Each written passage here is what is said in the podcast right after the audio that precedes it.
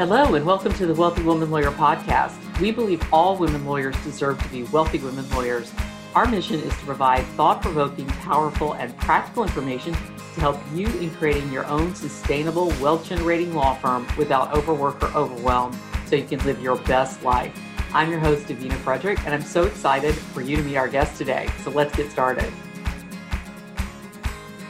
Hi, and welcome to the Wealthy Woman Lawyer podcast. I'm Davina Frederick, and today I am super excited to have Steve Fretzin here with me. He is the founder of Fretzin Inc., which is a company that helps lawyers and law firms uh, become good business developers, rainmakers, how to uh, have sales free selling, which we definitely going to pick his brain about that. That's the title of one of his five books, is it, Steve? Uh, four, five, four five, books. Four don't books, hey, don't put that kind of uh, pressure on me. I'll, write another book. Fifth, you know, by the end of the month.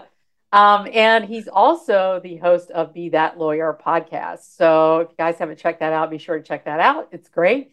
So welcome, Steve. It's so good to see you here. So good to be here. Thanks for having me. Uh, so why don't you uh, elaborate a little bit on kind of uh, what I first of all just tell us what Fretzin Inc.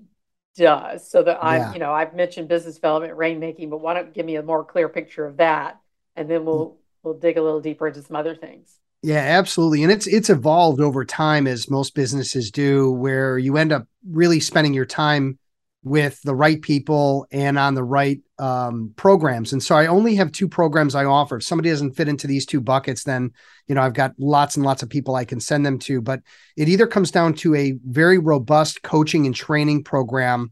Uh, in fact, I had my class this morning. It's Tuesday mornings. I have about 15 attorneys from around the country uh, attending a class, and the end result is they're learning all the skills they never learned in law school. They didn't learn at the law firm level and I've basically like I've got the recipes and they just need to understand the recipes and they need to execute on the recipes and good things happen. So it's planning, it's executing on everything to help someone internalize how to be a business developer, to make it a part of their life, a part of their practice, a part of how they're going to conduct business moving forward. So it has nothing to do with winging it or just figure it out on your own. It's all here's what you do, here's what you say. Let's customize it to your personality, to you know, you know where you are in the country, what practice area. But it's all for individual attorneys who are highly ambitious. The other piece of my of what I do in, in the business I run are I run uh, peer advisory roundtables. These are for lawyers who are already successful with business development, marketing, et cetera but they feel like they're on an island and they're not they're not really comfortable talking to you know internally with their firm about you know their challenges or the things they're looking to accomplish and so here's an accountability group of high performing professionals that challenge each other question each other share best practices and i'm currently running five of those groups also wow. internationally so those oh, are really wow. the two things and that's that's all i do all day is help those lawyers to well, that uh, be like that lawyer. lot. Lot. It, it sounds like a lot, but again, the nice thing about groups is you know when you have a group you know you're you're there it's not individual so you're spending time yes so there's some one-on-one but a lot of it is is you know the groups and so you can meet with 10 people or two people and it's the same amount of time. So i'd rather put people together in groups where uh, i can teach and coach and facilitate and and it actually takes less time than if i was to try to meet with them all individually every moment. Yeah yeah well, also they have the benefit of each other. I know with our group program, that's a lot. That's that's a lot of the beauty of it is community and yeah. the, the resource of other people, not just the expert, you know, who's you know, with the coaches are in there supporting and facilitating, but we also like to connect people because they can help each other even beyond that. Yeah. Um, so let's talk how, about how you came to you're you're not a lawyer, right? Not a lawyer. And I so I want to talk about your journey, how how you came to the dark side and you came over and started working with lawyers exclusively because I know you have a an extensive background. So why don't you kind of tell us that story?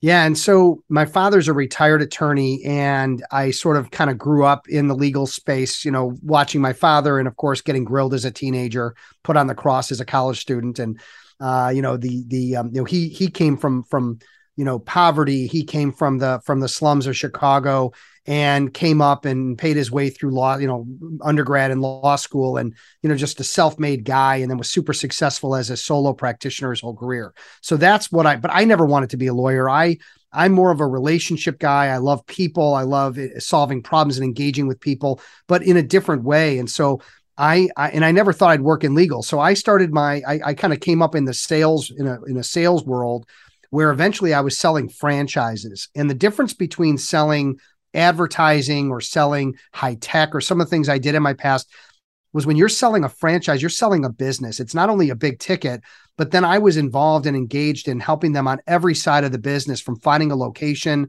putting them in business, helping them grow, getting them advertising, taking them out selling, like everything I had to do to help a business develop and grow. And I was a part of that. I got paid based on their success. So it was really a, a game changing experience for me to help put people in business and then help them to succeed in business to the degree where I decided to start my own sales consultancy in 2004, mainly focused on helping entrepreneurs. The local website guy, the local CPA, the local carpet cleaner, didn't really matter. And I ended up uh, getting so much experience working with small businesses, large corporations like Canon and Mesirow Financial here in Chicago, Chicago Tribune. And it was just great. And I never had an eye for attorneys. And then in 2008, the recession hit. And a lot of the attorneys in the local Chicagoland area uh, were looking for jobs. They their hours were down. There was all kinds of problems, as we know. And so I started getting referred lawyers and I worked with one, I worked with two, and then a firm, then another, another. What they loved about working with me was not only, you know, just sort of my personality, but more it was this that I had systems, I had processes, and they worked really, really well for lawyers. So when you mentioned my first book, Sales Free Selling, well, that's in, that's interesting because I want to go out and pitch. I need to go out and sell. I need to go out and convince.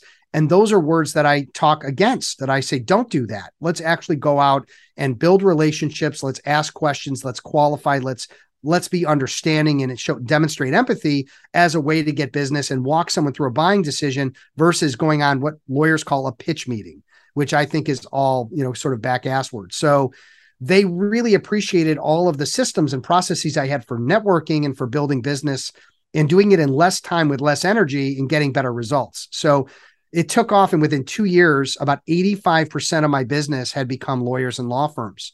And so that continued to build and only in the last couple years did i stop working with law firms and only focus on individual attorneys. They can be at a law firm but i'm not working with actual law firms where i'm dealing with their you know business development folks their marketing people the managing partner all that. I, i'm just done. Like all the committees. The, the committees. and all the layers of kind of bs and minutia that people have to go through and I've never been happier just dealing with highly ambitious, motivated attorneys that seek me out and that we connect with to work together. And it's just been a, it's been an absolute blessing. Right, right, right. I think that's why I why I chose to work with. I mean, my journey is kind of similar to yours in that um, I when I started this business, I started out working with various professional service businesses because that's what my background is in. And uh, being a lawyer myself and having built a successful law firm, a lot of people sort of um, women lawyers in particular, but men and women started gravitating toward me.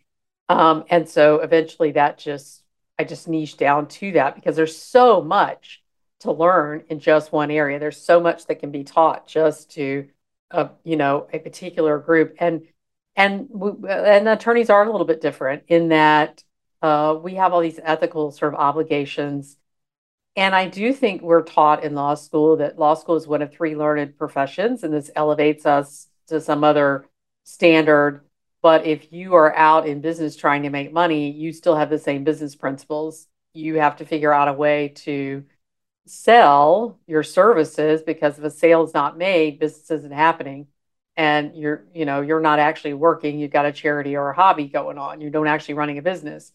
Um, in your case, so it's interesting you work with individual lawyers because I used to work for a large law firm, and one of the things that the firm did was uh, part of my job actually was to help create individual business development plans for individual lawyers.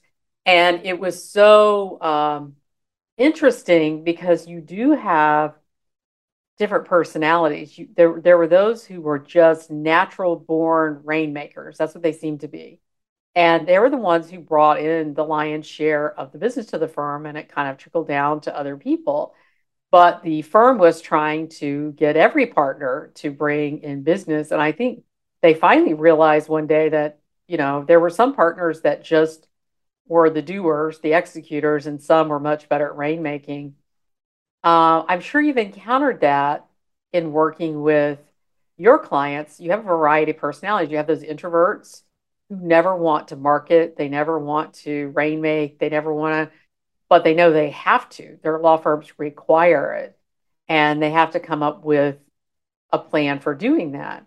So, what kinds of um, let's talk about some of the different kinds of personalities that maybe you've seen. Do they fall into categories? Do you, when you meet somebody, do you sort of identify them and go, this is an introverted person, this is an extroverted person, this is somebody who already has connections, this is somebody who doesn't want to leave their desk. Yeah. And how do you deal with those kinds of different differences? Yeah, so the so one of the first things that I engaged in when I started my own business in 2004 was uh, DISC assessments, and people know about personality assessments, and some people know about behavioral assessments like the DISC. And what I teach is how to read people's behaviors, and so understanding if someone's an introvert or extrovert, whether they're more task oriented, people oriented, and not only knowing yourself, but then also being able to read others, because what it does is it changes how we communicate. And so if I'm dealing with an introvert, I know not only in the sales process, but also as when they engage me as their coach, that I, I have to, you know, use systems and processes and language that's going to connect them to me and connect them to what the, uh, and I need to provide proof and evidence and things that are going to hit home. I can't say, trust me, or this is how, just do what I say. Like that's not going to go over well. And I want to teach them the language of behavior as well, because as an introvert's out dealing with extroverts, and seeming like they're doom and gloom or seeming like they're they're not interested when in fact they are they just they're not prepared to go above their introversion to meet meet at someone's level. So like let's say that i'm an introvert and i'm dealing with a general counsel that general counsel is very outgoing. I'm going to teach an introvert how to step up and ask questions and engage in a way that's going to make them feel like the, you're, like you're an extrovert too like we're the same person even though we're not as a way to improve communication. So I think, you know, I'm engaging in that with how I work with my clients, but I'm also teaching my clients how to do that because they they can't treat people. So the saying used to be treat people the way you want to be treated, right? That was what we grew up with. And what I'm suggesting is the golden rule. And it's it's a little broken. I'm teaching them to treat people the way they want to be treated.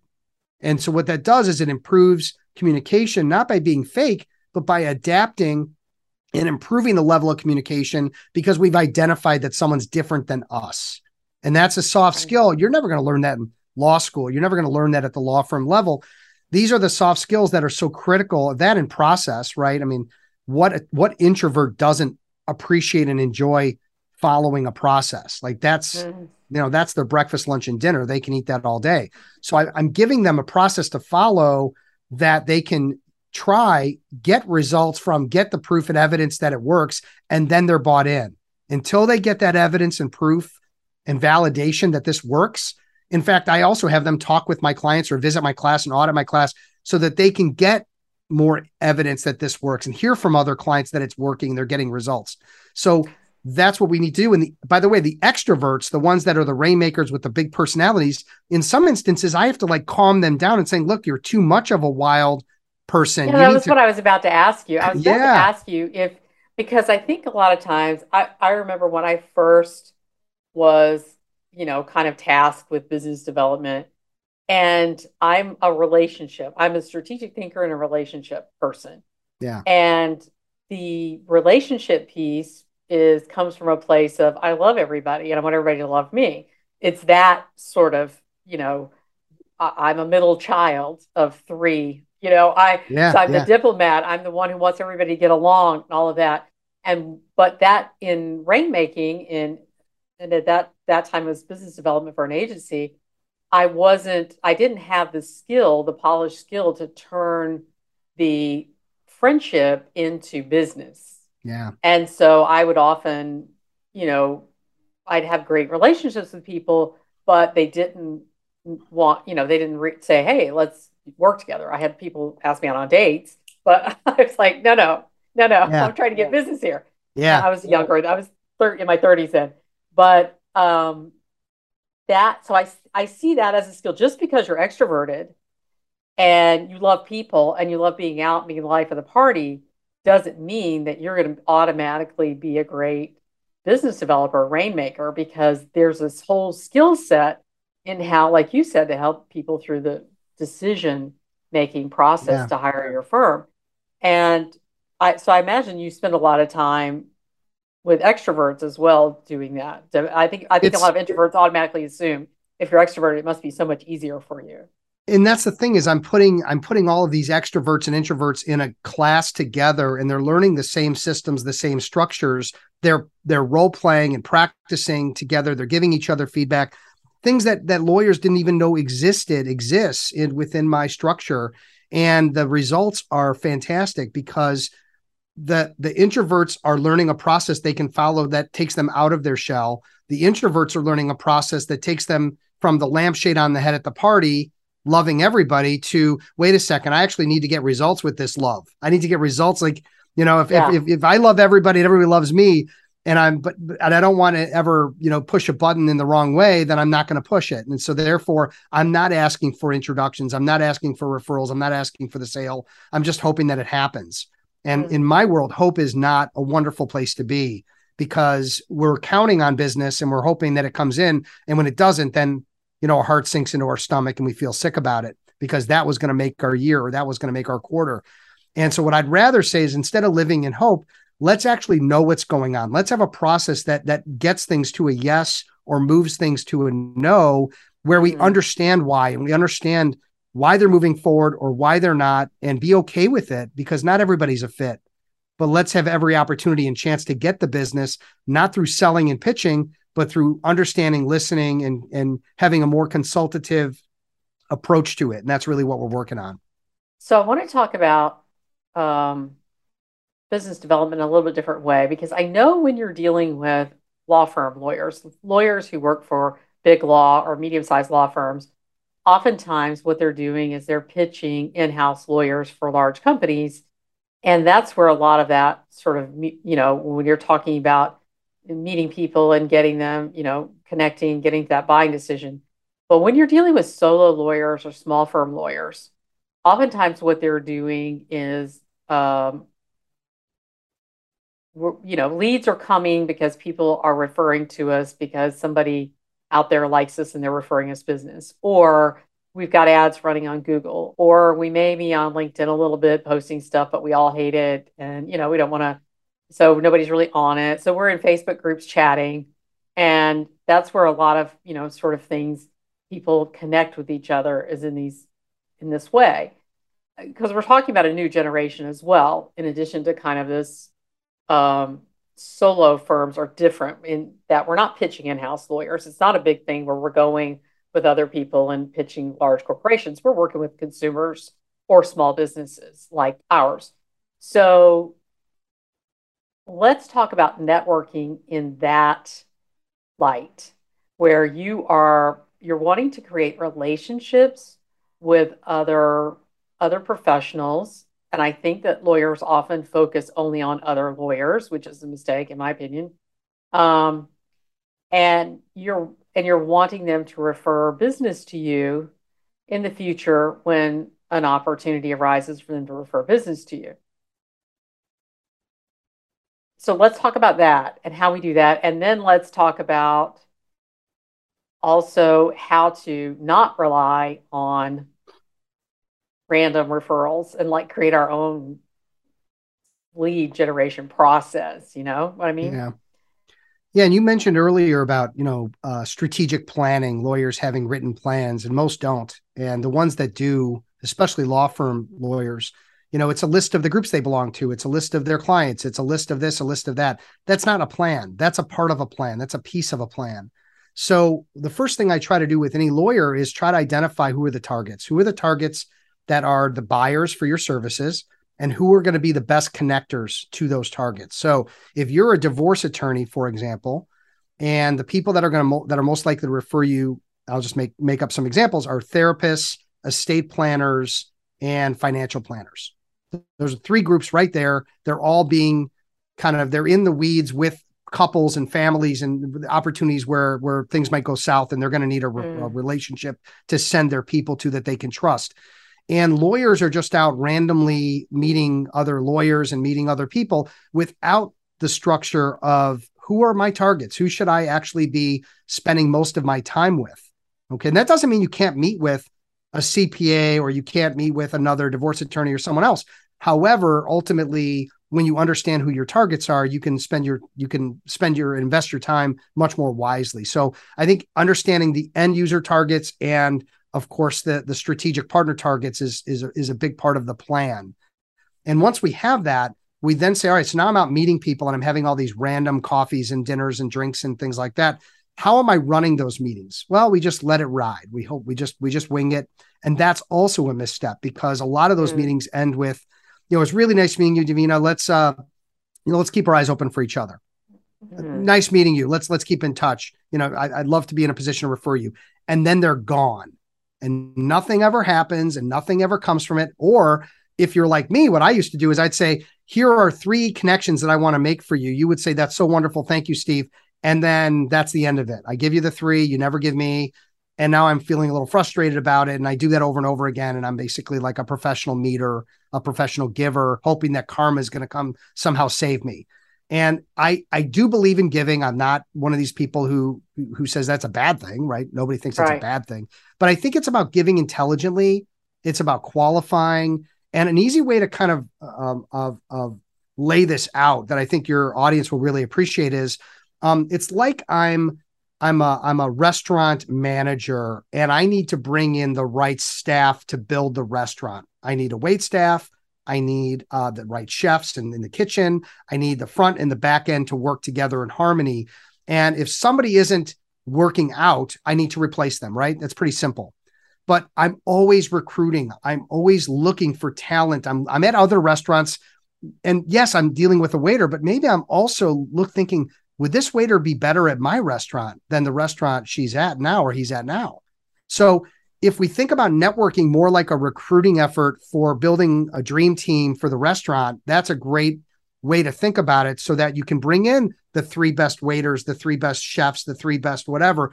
And in this sample for an attorney would be the three best financial planners, the three best therapists, and the three best estate planners, because those are the areas I know I can get the most possible referrals in a given year. Now I have to right. build them in and, and I have to maintain them and I have to feed them back, right? It's a two way street.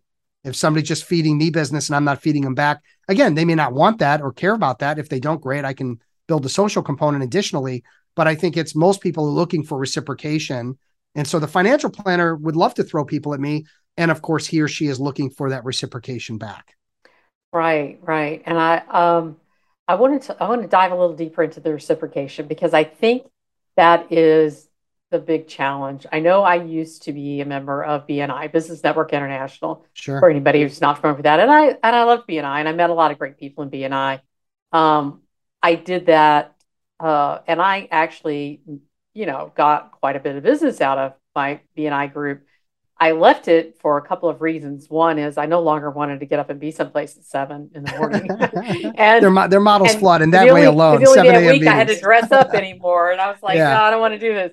Um, and also, I really wanted to expand my network throughout the country and not, and so I wanted to focus my time doing that, not just not local uh, business. But so the philosophy of BNI, for anybody who's ever been in it, and I'm sure a lot of people, if you're listening to this, you probably are familiar with it, is giver's gain.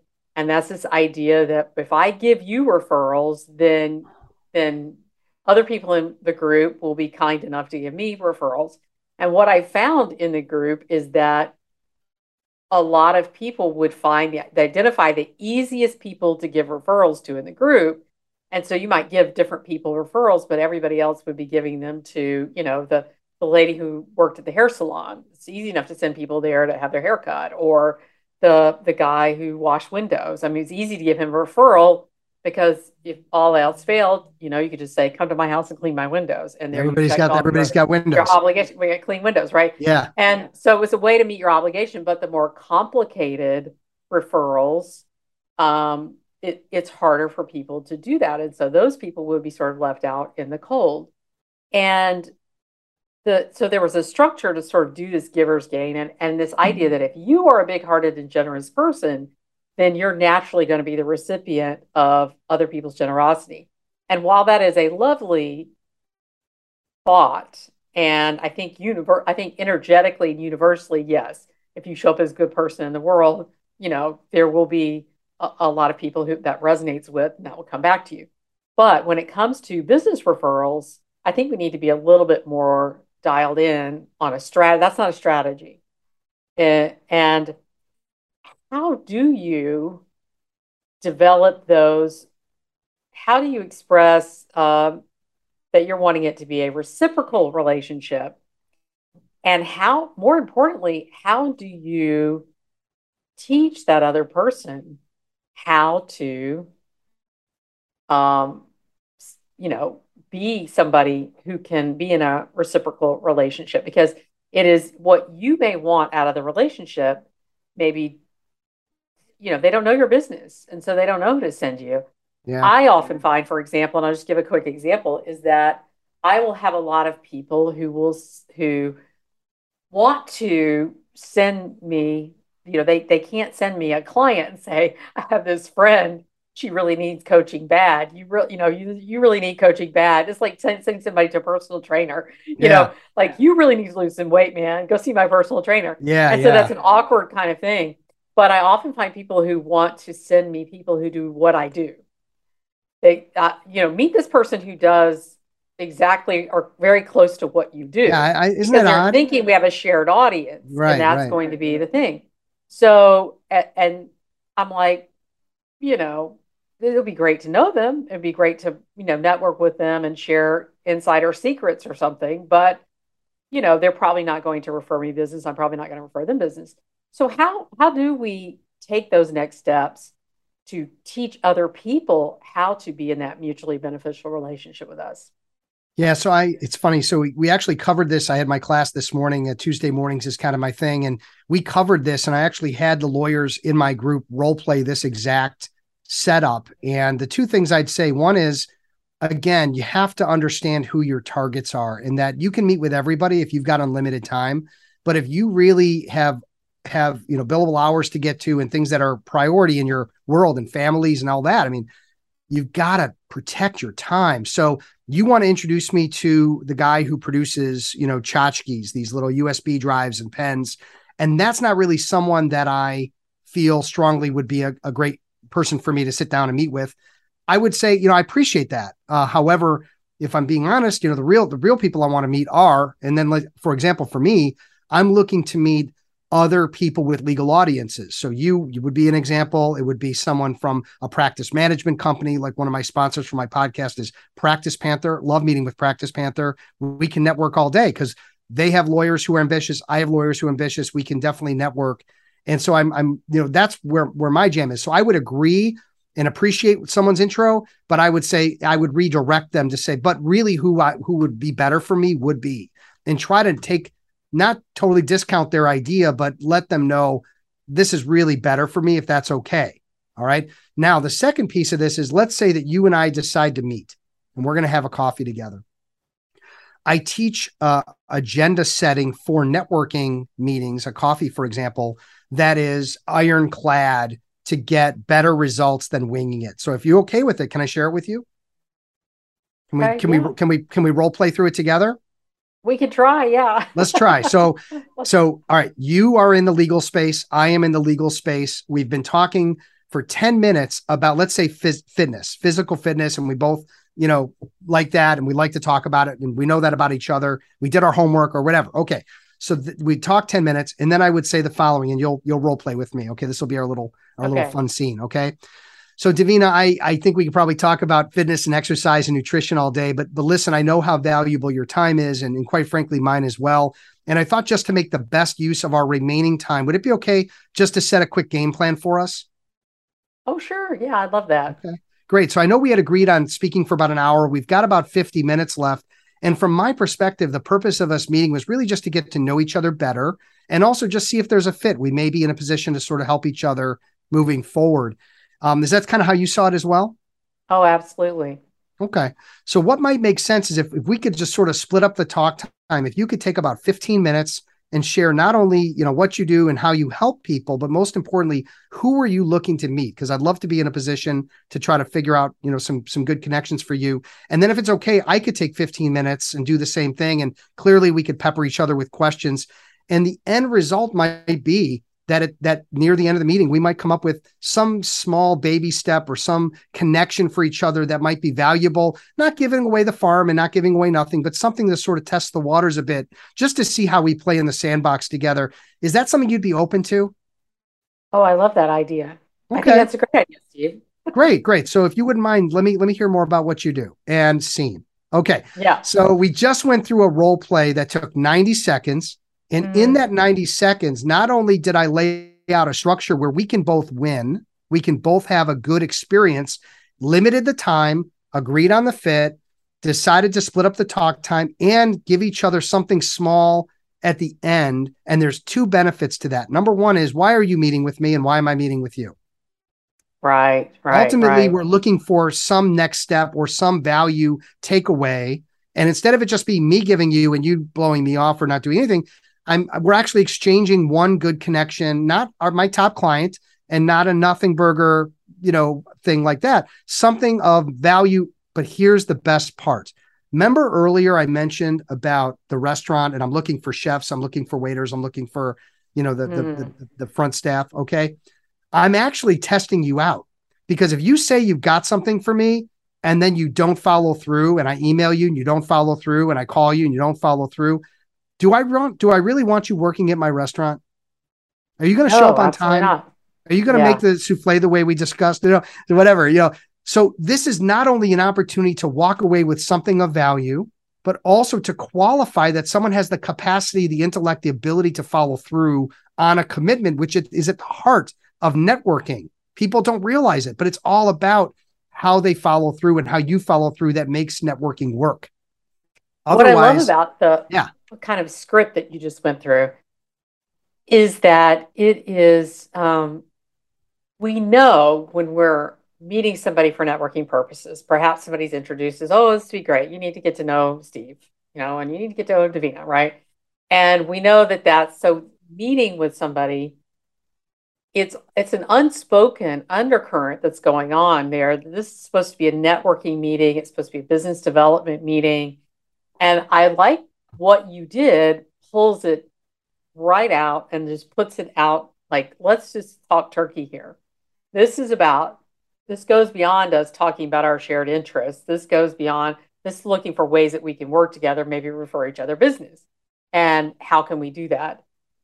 And it also creates a framework for educating the other person about who you're looking for. So you really have an opportunity and they have an opportunity to educate you because yeah. I think that is what is people go to networking events or they and then they follow up with a virtual coffee or an in-person coffee or whatever and it's like this prolonged sort of dating thing where oh, we need to have how many now, now we leave coffee and go okay well let's get together for lunch soon or let me invite you to and that's that is wonderful to have connections and relationships and there may be some people that's better but then you may have other people that like i don't really want to socialize with them but i think that we can refer each other business what do you say to people though who say, I never leave my office. I don't know who I'm going to refer to this person, right?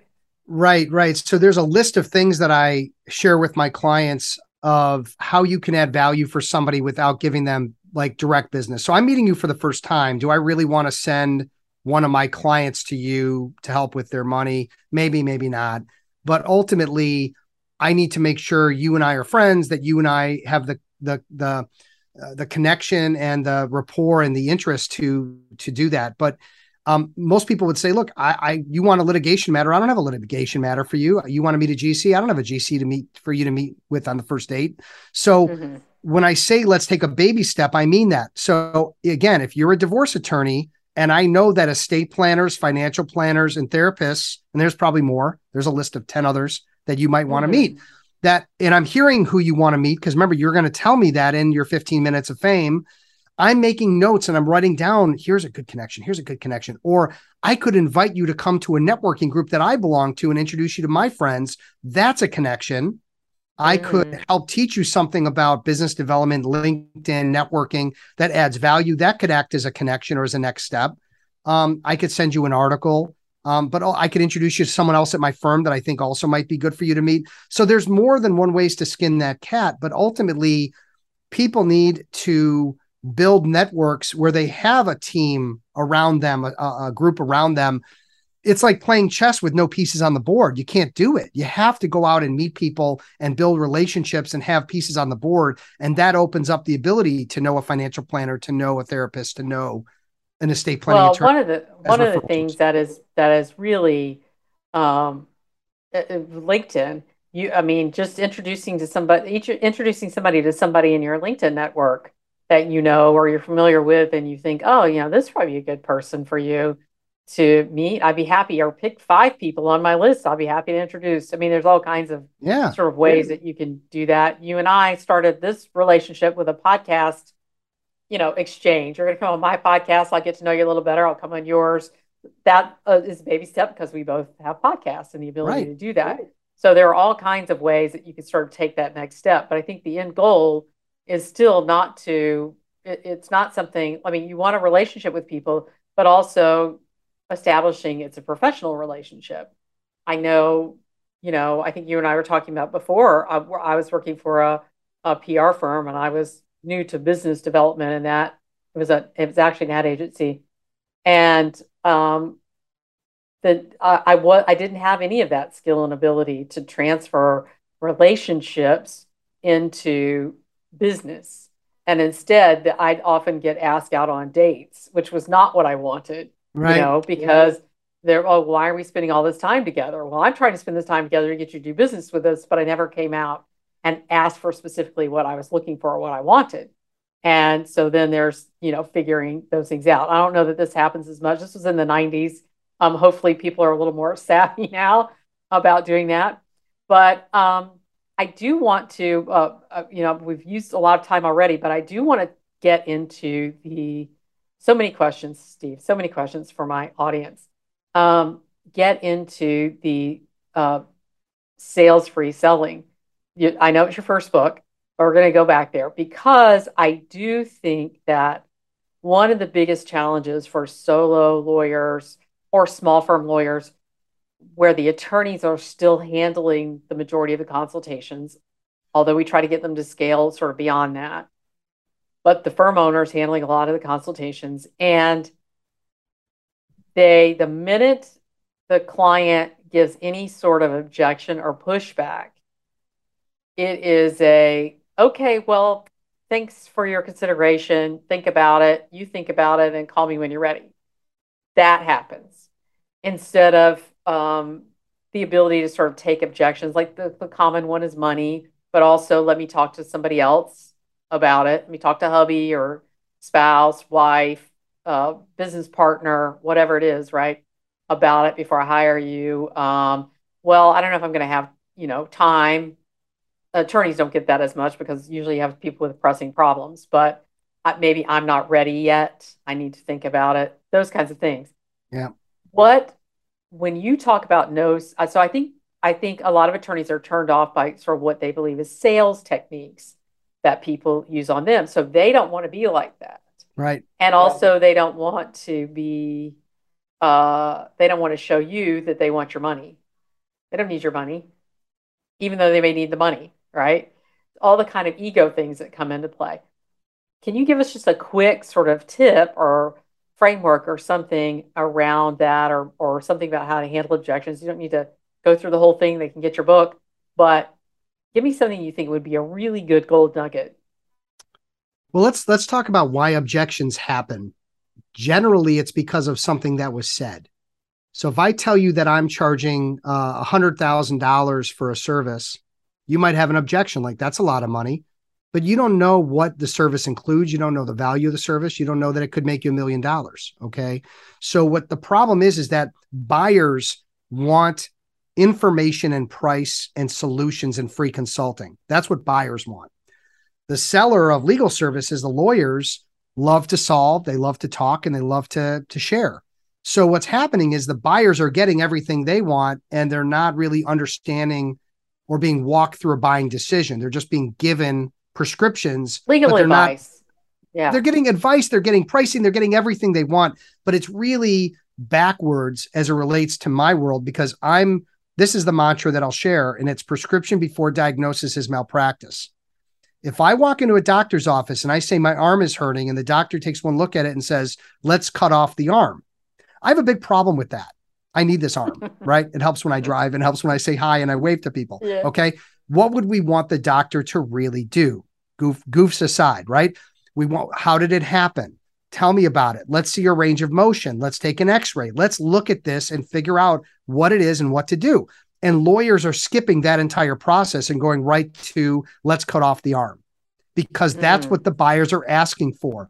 The buyers, the, we're all trained that way right? That's what buyers are trained to do. And lawyers are buyers too. And guess what? When you go to buy a car, you know, you, are looking for pricing information. You're not looking to be asked questions, but it's it's wrong. So what my program and my process in sales free selling is all about is we're not prescribing first. We're prescribing at the end. And that's why objections aren't happening. They're not happening throughout the meeting because we're building relationship. We're establishing that agenda or game plan to make the meeting about them, their problems, their issues, their needs, not about me, the lawyer. Okay. They're not going to know how many years I've been practicing. They're not going to know how great my firm is. They're not going to know about how I'm going to solve the solve the case.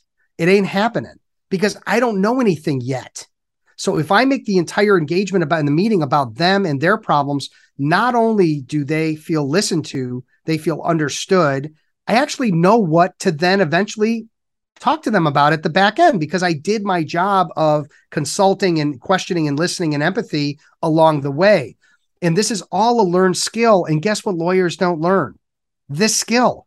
They go through law school and law firm and they're not being taught a proper way to walk a buyer through a buying decision. So yes, of course they're going to run in to how do I handle objections and how do I do that's all 80s, 90s and early 2000s sales techniques. Well, and and and you know, uh, I read some stat that's like something like 74%, like we have over 100,000 lawyers here in Florida, and 74% are small, small business owners, you know, solos and small firm owners. They're not the big, but law school prepares you for sort of going to work in a firm and thinking you're going to do the work of a lawyer. But even lawyers who go work in a firm, if you're on a partnership track, you're eventually going to get to the point where you've got to learn how to have those conversations. I always tell my clients, your agenda and your client's agenda are we be, we believe we have the same agenda coming into the meeting, but we have two different agendas. And I said their agenda is to get as much free legal advice as they can get, or low cost legal advice if they paid a consult fee, but free if they can get it. Your, which hey, this is this is how people are. It's how consumers are. No, don't you can't hold that against them. That's how you would be. That's how you yeah. are. That's how lawyers if you, are. If you, if you needed a lawyer, you would be doing that conversations. too. yeah, right. yeah. So, but lawyers uh, the, the they think the agenda is to lawyer in that conversation, in that initial conversation. The agenda is to lawyer because we've waited. We've learned all this stuff from law school. We've waited for this opportunity to pontificate about all we know. But the agenda is really assessing whether or not you're a good fit with this client. Assessing is this client a good fit? Are they are they good for my firm? Am I a good fit for them? Do they have a problem that falls in my practice area? Are they somebody I want to work with? Do they have the ability to pay? All of those things. And then to walk them through, as you said, I love that piece about walking them through the buying decision. Yeah. Because they don't know. And if they're looking for you, you're the expert, just like your doctor is the expert, right? You're looking for them to guide you through what's the next step. What do we do next? Right. And that next yeah. step is not here's what we're going to do solve your problem. The next step is hire us and we can help you solve your problem you know like but but but think so, about it like people people are busy they've got families to take care of. They've got billable hours to manage. Some of them are running the actual business of the law firm. And you're out there meeting with people and winging it and and and, and dragging things out with multiple follow-ups and checking in and have you made a decision and they're not responding and you're going through this dance. It's not fun. And living in hope might have worked out for you know, uh, uh, Andy Dufresne and Shawshank, right? Everyone loves that movie. I love that movie too. You know, the hope and the work worked out for him, but took a long time. We don't have that kind of time. right? We're, we need to get business and we need to get business fast. And if you follow a process, a proven process of how to do networking more effectively, social media more effectively, um, walking buyers through buying decision, client loyalty, these are all learned processes. And lawyers are just totally unequipped out of law school and even at the law firm level to do it. So what do you say? Yeah. I'm sorry, sorry to interrupt, but I want to make sure I get this question in before we sure. we're, about out of time. And the yeah. question is about time. You talk about time management a lot. What do you say to, uh, in our particular case, we're talking to women law firm owners, and women law firm owners often are have young children that they're caring for, in addition to running and growing this business, trying to hire people, dealing with employees who are like children. Um, they have spouses, they have all these sort of things going on that they are doing the mental work for, in addition to taking care of their clients. And so many are still working in their business a lot. What do you say to them when they say, I don't have time for all of this, all this business yeah. development stuff, all this networking stuff? I, I, in theory, I'd love to do it, but I don't have time. I'd rather spend the time with my kids in the evening. I get two hours with them before they have to go to bed. Like, what kinds of things do you say to them with regard to time management? I don't know that I've worked with an attorney where we haven't had to figure out and work on time management together. I don't think I don't think it exists because we have to just like I mentioned business development networking these are learned skills. These are these are things that you can that you can work on and improve. Time management is no different. There's books there's videos there's coaching there's all different ways to to to learn the skills to improve your time management. And it's not easy it's I'm the I am I will just admit I am a feather on the wind. I'm a serial entrepreneur. I'm everywhere. And without reading Getting Things Done by David Allen, without working with coaches myself, without getting organized, I mean, I don't have a piece of paper around me right now. I don't. Everything is on. Uh, here's a pr- free promotion. Remarkable 2. This is a pad I use for everything. I have no paper. Okay. So I'm an expert at time management because I have to be to be able to teach lawyers how to do it. It's a learned skill.